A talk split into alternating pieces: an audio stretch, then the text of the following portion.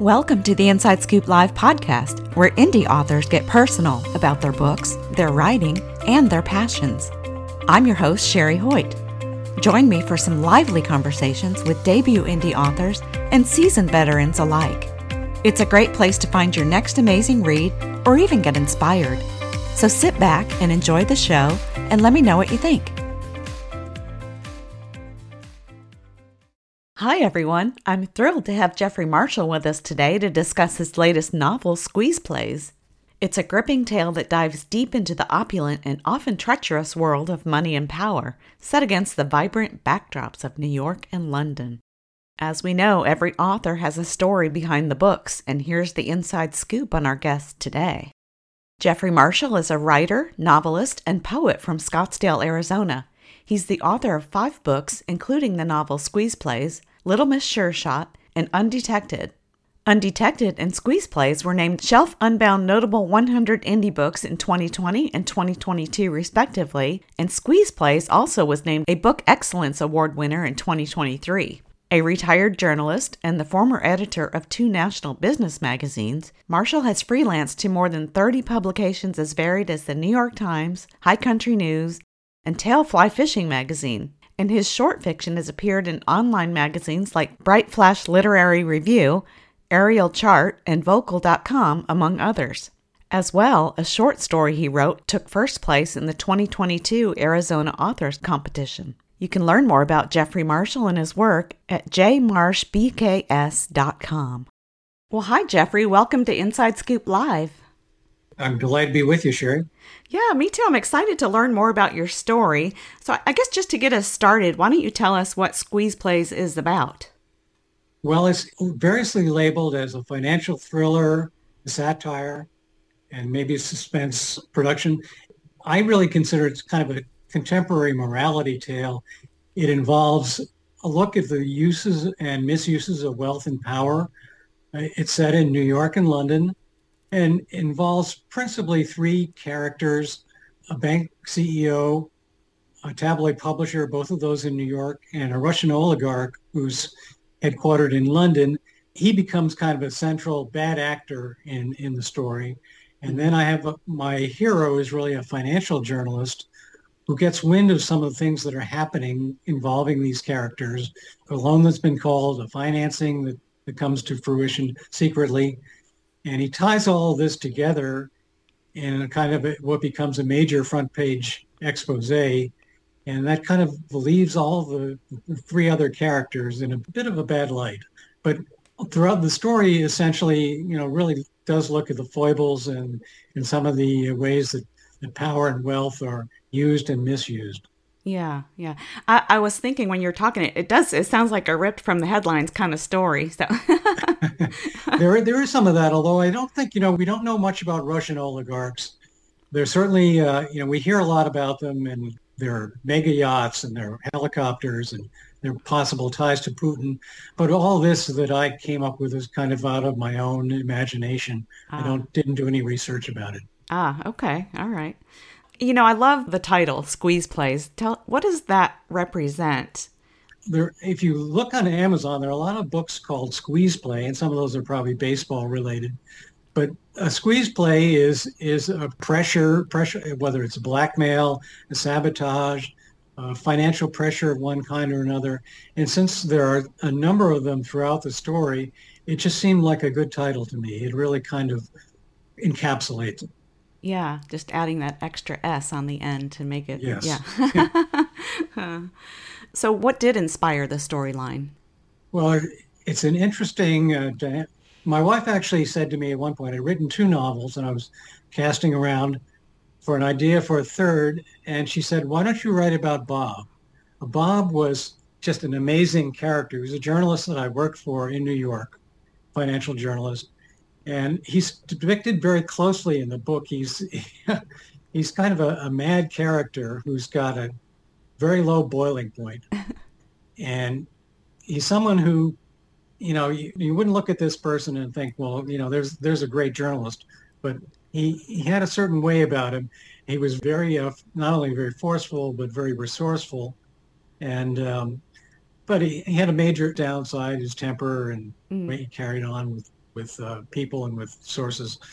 And so he becomes the sort of the central character in terms of unraveling this story.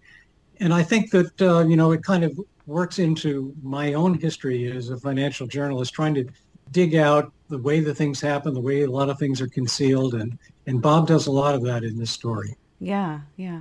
Okay, so I was thinking that the financial reporter was about you. So no, it wasn't me. He's not really an equivalent, but he's probably about as something of an alter ego. I'll admit that, sure. You mentioned the financial hubs, New York and London. What prompted that decision to set your story in those two cities? I think there's a very interesting dynamic of different places. You know, they're the two financial capitals of the world. I mean, you could argue that maybe Singapore or Tokyo has a place in that, but you know, it becomes kind of a central conflict. Certainly, in the original part, the first part of the story, is the fact that the bank CEO is in New York, but the chairman is in London, and they have their different ways of doing things. And it becomes something of an issue that the CEO in New York is trying to deal with, and they have different cultures. I mean, New York is, I think, much more of a frenetic place. London is a little more laid back. And then you come into the whole area of Bond Street in London, and kind of worked into the English aristocracy. And so there are elements of that I wanted to get into the book.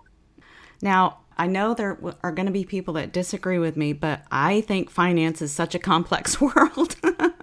So, it is. It is. And it kind of makes my head spin if I think too much about it. But how did you go about making the story engaging and accessible to a wide readership or readers like me? Well, I think the main thing I did was I didn't go deep into the weeds. I mean, this is not a book about trying to understand the intricacies of finance.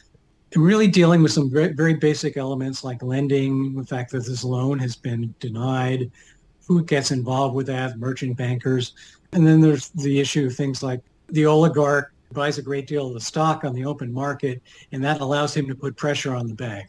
So there are kind of basic tenets of finance that are in there, but nothing that, you know, smacks of, you know, getting a degree in accounting or being a CFO or anything of that nature. Right, right.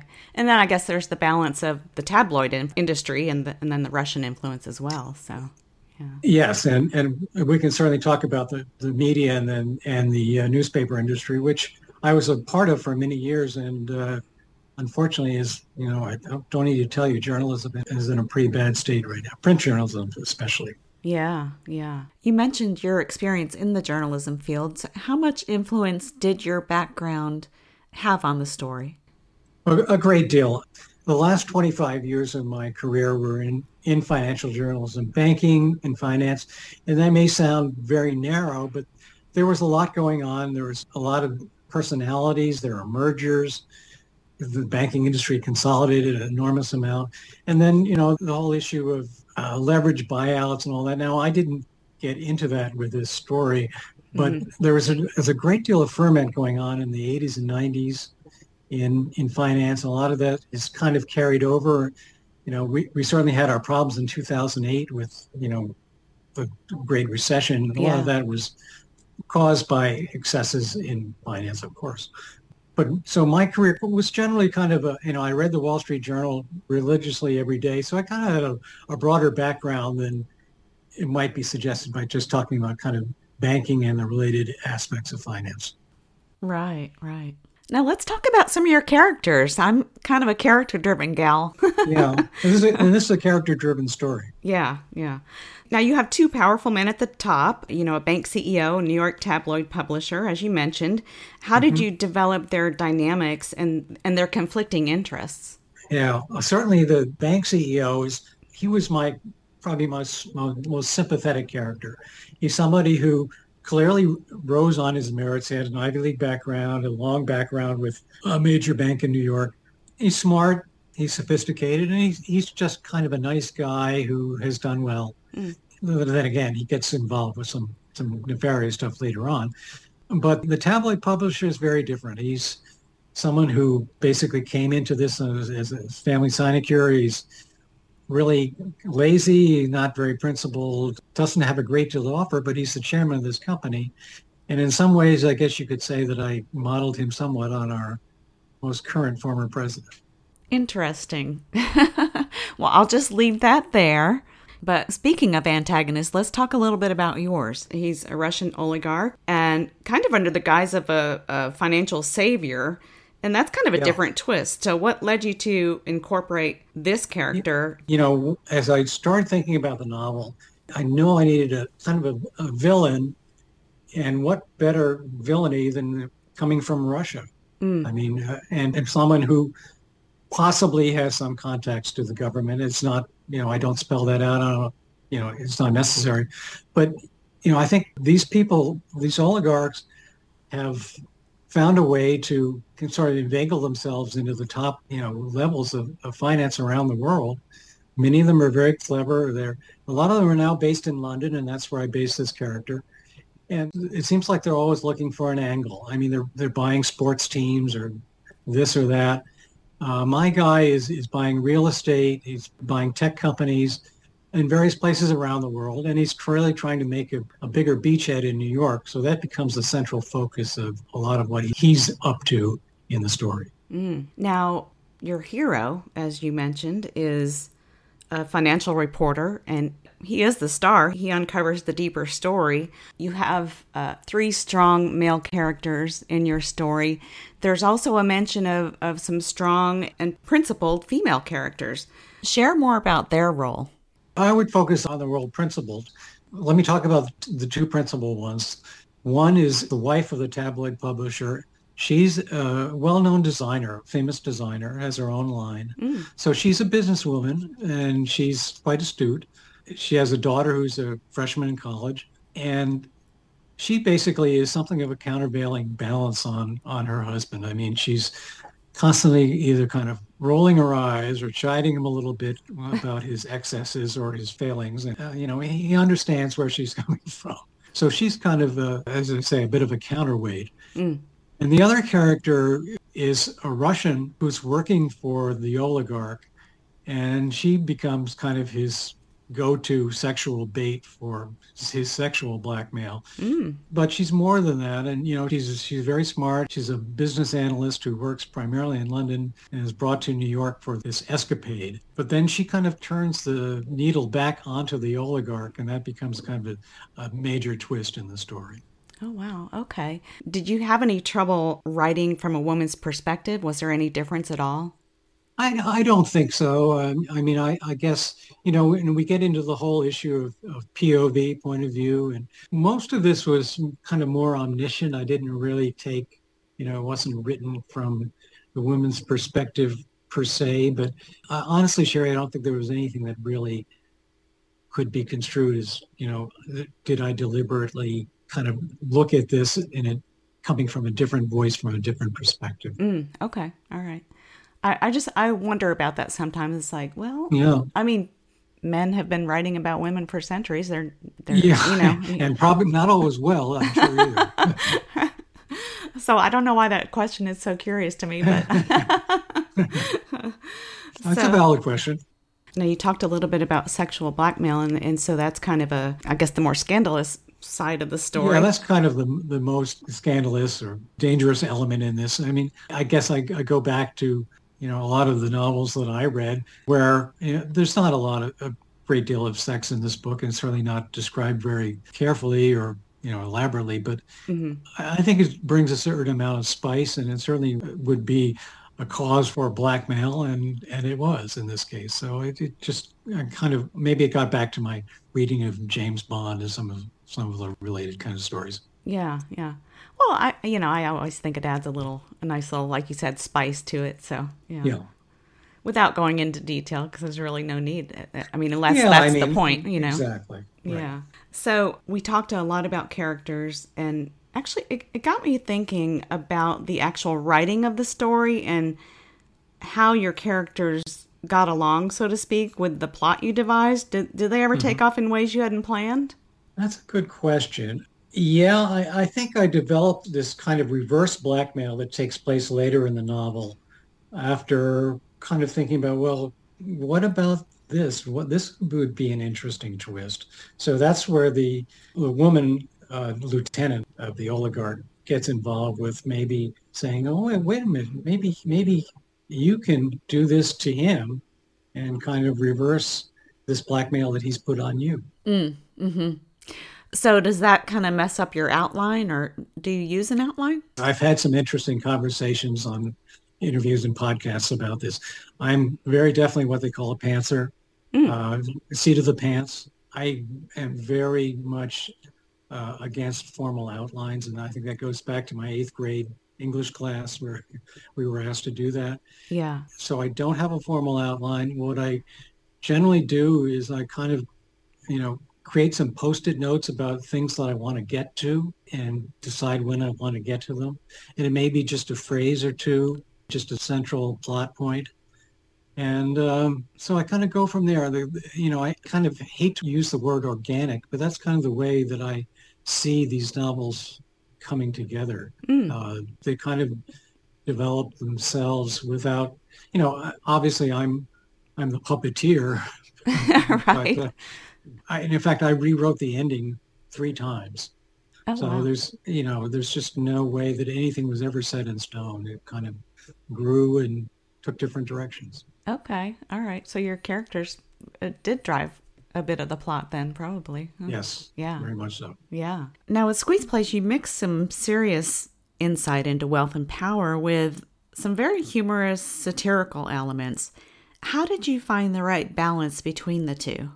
Well, I think it's kind of an open question of whether, it's up to the reader to really decide whether how successful that is. But I really wanted to try to get a light touch to some of this. I mean, finance is obviously, it's not a subject that a lot of people gravitate to.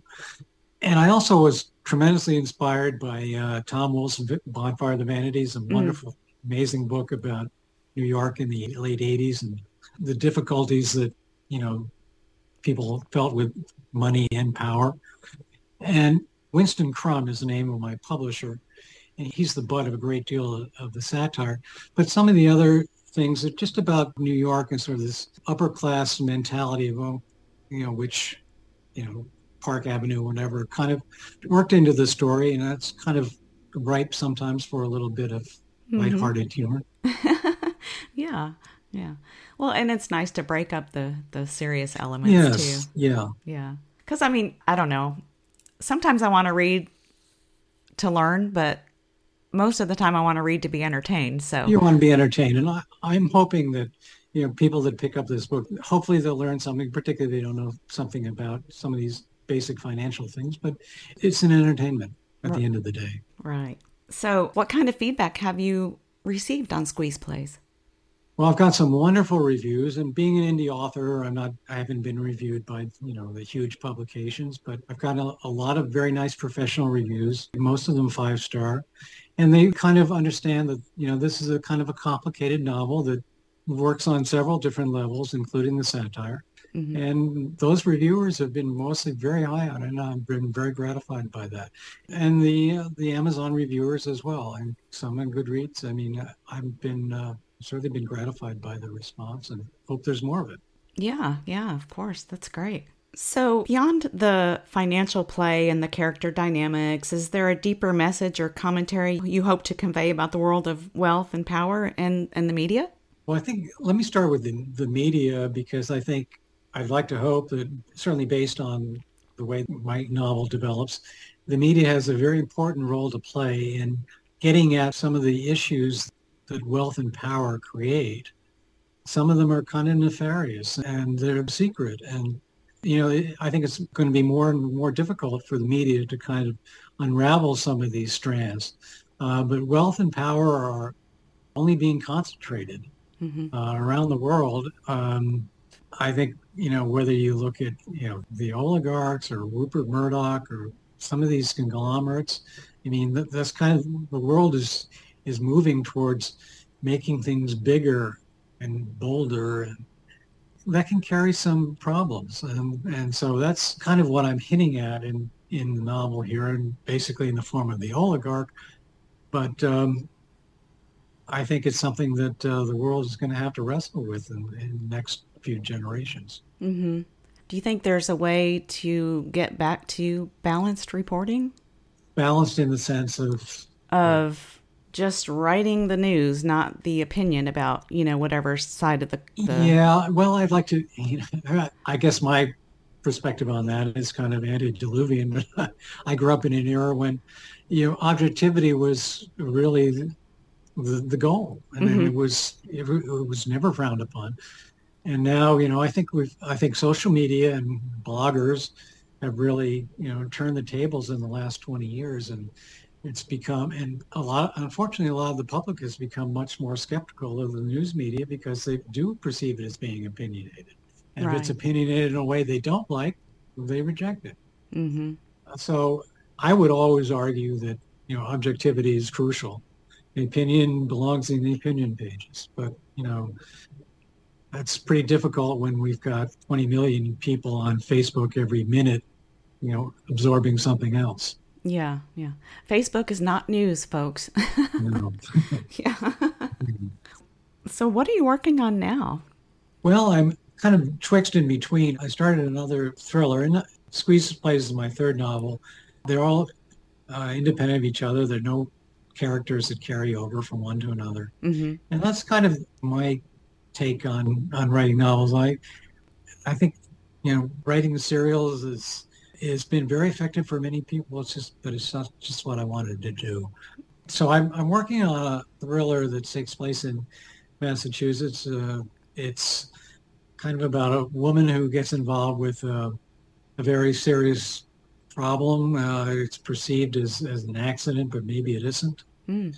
And I'm kind of trying to develop a backstory for her and for her sister and for another character.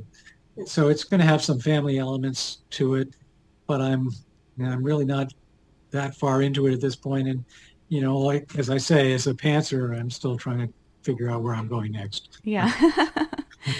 So do you take your time writing your novels? I do. I wrote a lot during the pandemic. You know, it was a particularly good time for a writer, but I take my time. And at this point, I'm kind of waiting for inspiration, and that's kind of the way I work. If I'm inspired, I can work in bursts, and I'll go back and say, oh, well, I've got another idea for that, or another sentence, or another phrase. But right now, I'm kind of in a bit of a, you know, just kind of waiting for that inspiration. Yeah. Well, I mean, one could argue that results in a better book. You're not on a deadline. Okay, I got to get a novel out in a year. Exactly. You know? Exactly. Yeah. Oh, good. Now, you mentioned your two other novels. Do you want to tell us a little bit about those? Sure. Yeah. The first novel I wrote was a fictionalized version of the life of Annie Oakley, taking it kind of episodically. And I didn't want to write a biography, and, you know, fiction may be kind of a strong word for some. A great deal of it was taken from the actual facts of her life. Yeah. But I kind of wrote around that. I kind of riffed on it, and I enjoyed doing that. I didn't have to do an enormous amount of research. A lot of it was kind of, you know, structured around a few things that I read, and I kind of just extrapolated on that. Oh, wow. And then the second book is called Undetected. It's a psychological thriller. And I started to write as a family dynamic, and then I just couldn't really make that work that well. It became really about a woman who's got really a mysterious and dark past, who marries into a new family in Westchester County, New York. And she turns out to be a black widow who has, you know, done some damage to a couple of husbands. Oh, wow. And one of the family, it was actually another journalist who's kind of my alter ego in this case for sure, kind of starts digging around, uses a private detective, and makes some, you know, kind of startling findings about her and her past. Yeah. Well, I say write about what you know, right? So exactly. Yeah. Well, that's interesting that, you know, your novels are all different, but it sounds like you're leaning towards the thriller genre. Yeah, you know, I really do enjoy thrillers, and I don't know exactly why I gravitate to that. I have a hard time explaining it to you, but it just seems to be a genre that is kind of meant for me. Yeah, well, it's a very popular genre, and I know. You know, yeah, you know, that's good and bad, I guess. Huh? Right. Well, I guess based on your writing and publishing journey, what advice would you offer to aspiring authors, especially in the publishing world today? Yeah, I've heard this statistic that perhaps there are a million self-published books being written every year in the U.S. It's very difficult to get an agent or to go through traditional publishing unless you've done exceptionally well in some sort of MFA class or you've come to their attention somehow. So if you're talking about being a self-published author, which the vast majority of us are, mm-hmm. You've got to think about things like persistence. Writing a book takes a long time. It can take years. You go at your own pace. I think people should read a lot and get comfortable with what the kind of voice that they want to create, the kind of characters they want to create. It's never easy, but there's so many. Some people may want to write romance. Some want to write horror. It really depends on kind of what you want. And I think it's important to get feedback, and not just from your family or your friends, but get professional feedback. Get it from, somehow get involved with writing classes or professional editors, people who really can give you a good handle on what you're doing and how good it is. Mm-hmm. And don't necessarily be discouraged. Look at all the stories we've heard about people who got 100 rejections and then got one agent who and suddenly they have a bestseller. Right. Lightning can strike, but it's not an easy road, and you just got to be patient. Yeah. And, there's pros and cons to both roads for sure. Yes. But even with traditional publishing, you're still going to have to do a lot of your own marketing. So. Marketing is the hardest part particularly for indie publishers. It's been very difficult for me. And, social media is not a natural forum for a lot of people, mm-hmm. Just being out there all the time and promoting yourself. And, if you have any inklings of modesty, and I know I do myself, it's kind of hard to be out there blowing your horn all the time. And, oh, who's this guy? Yeah. Yeah. But, and then they tell you, okay, you have to do your own marketing, but don't necessarily blow your own horn, because you don't want to sound like that guy that, is just pushing your book. I haven't found that. And if you look at a lot of author forums, what they're doing is they're basically pushing their own books, because that's what it's all about. Yeah. It's about creating a brand. If you want to create a brand, or certainly pushing sales, because you're writing for an audience, not just for yourself. Right. Well, Jeffrey, was there anything else you wanted to add today?